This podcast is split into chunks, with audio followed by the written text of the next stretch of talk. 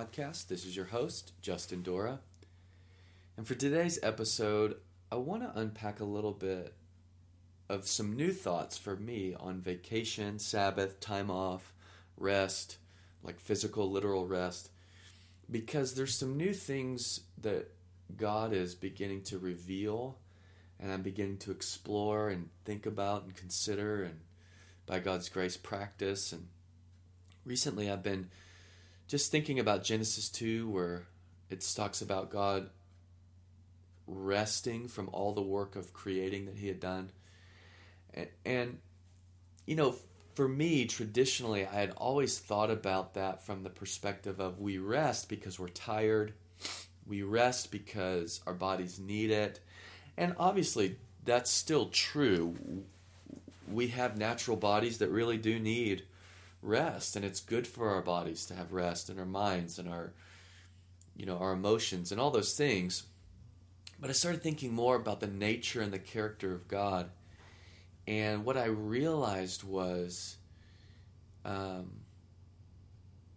you know god didn't rest from creating because he was tired.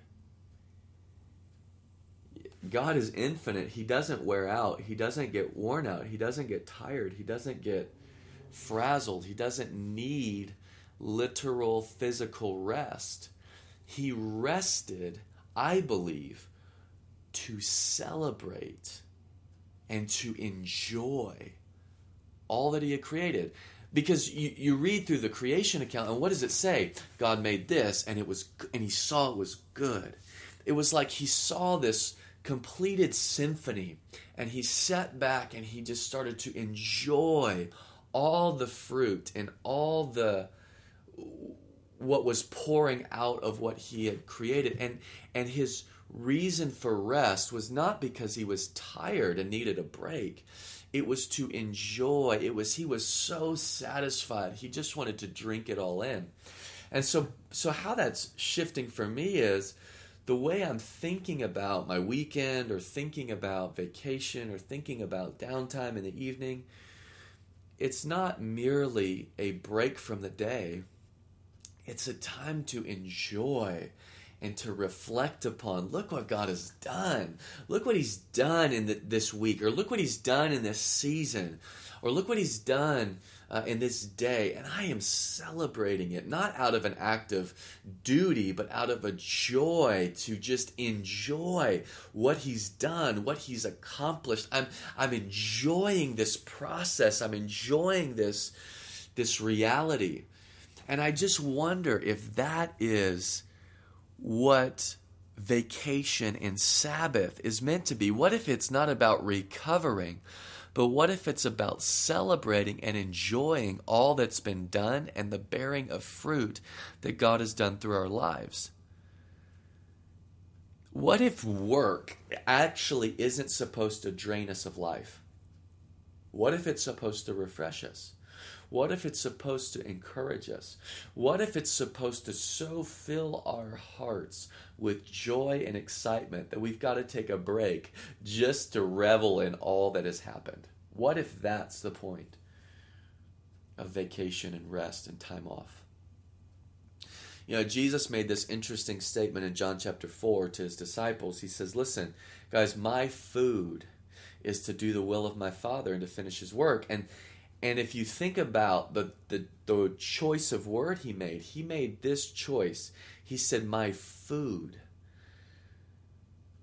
not my purpose, not my drive, not what I'm supposed to do, but my food.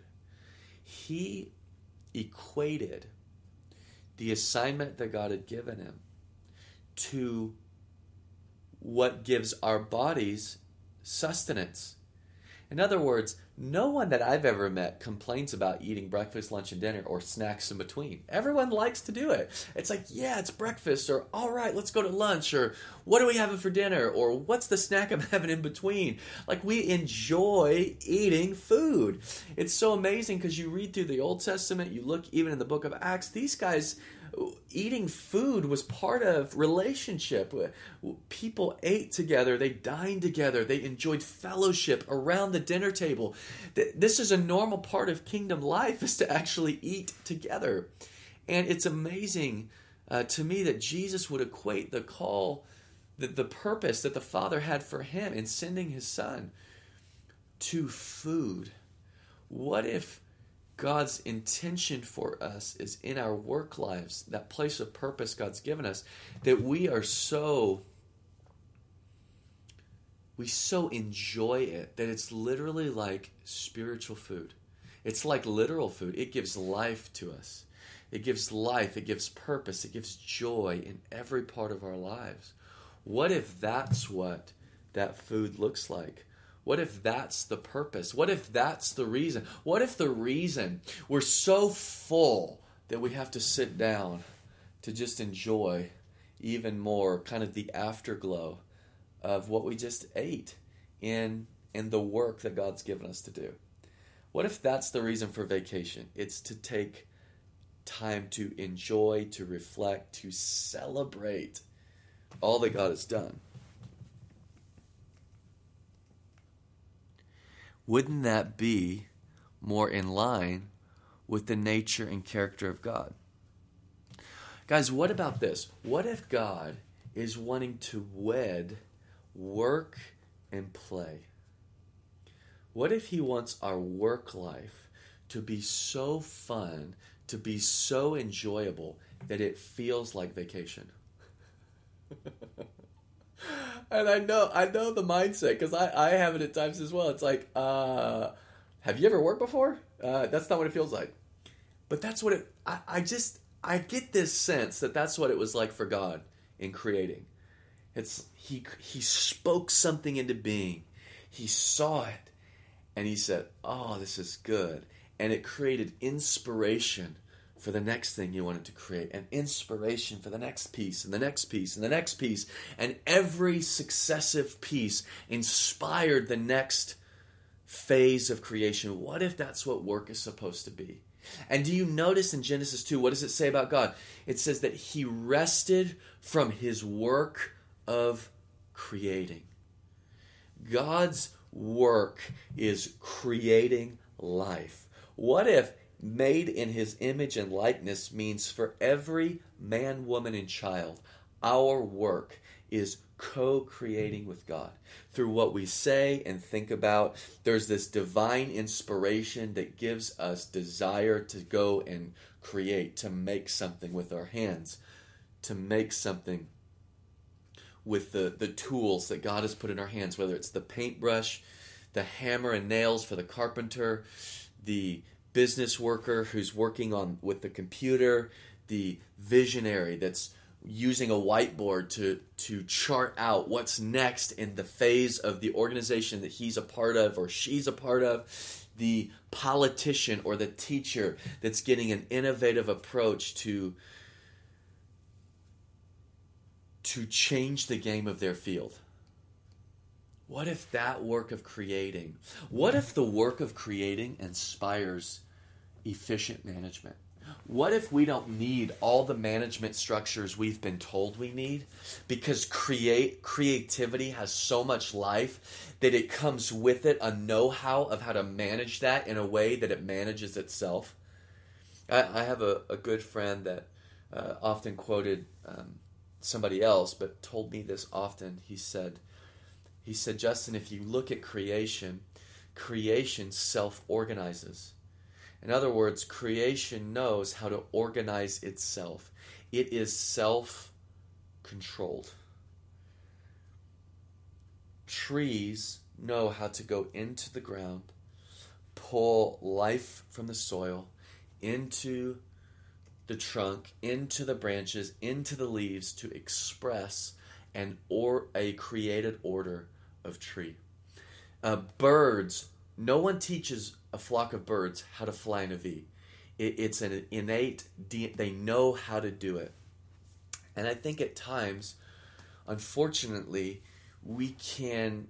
The, what happens is the enemy gives us this lie that says, um, you need external motivation to live a godly life when the truth of the incorruptible seed of Christ who has been implanted in us, what happens is we have a new divine DNA. we have a new eternal DNA. We have a new life in Christ. And there is grace from God to know the right move at the right time from the inside out because our heart isn't wicked anymore. Our mind's not wicked anymore. Really, all that's changing is we're realizing more and more how thorough of a job Jesus did. And the more we realize how thorough of a job he did, the more the external structures aren't needed because the internal structures are so solid. They're so solid and they're living structures. They're not concrete structures that have no life. They're bones. They're bone of our we are bone of his bone and we're flesh of his flesh. Our our our new structures are living. Your literal bones, they're living. That's why if you hit them, it hurts. It, it doesn't feel good because they're living. They need to be protected. They need to be cared for. They don't need to be flung around and just bang into everything. You get bruised. You get broken bones. That's not good. It doesn't feel great. Guys, the more we realize our new creation, that we are new creations, it, the scripture says the old is gone, the new has come. We're new.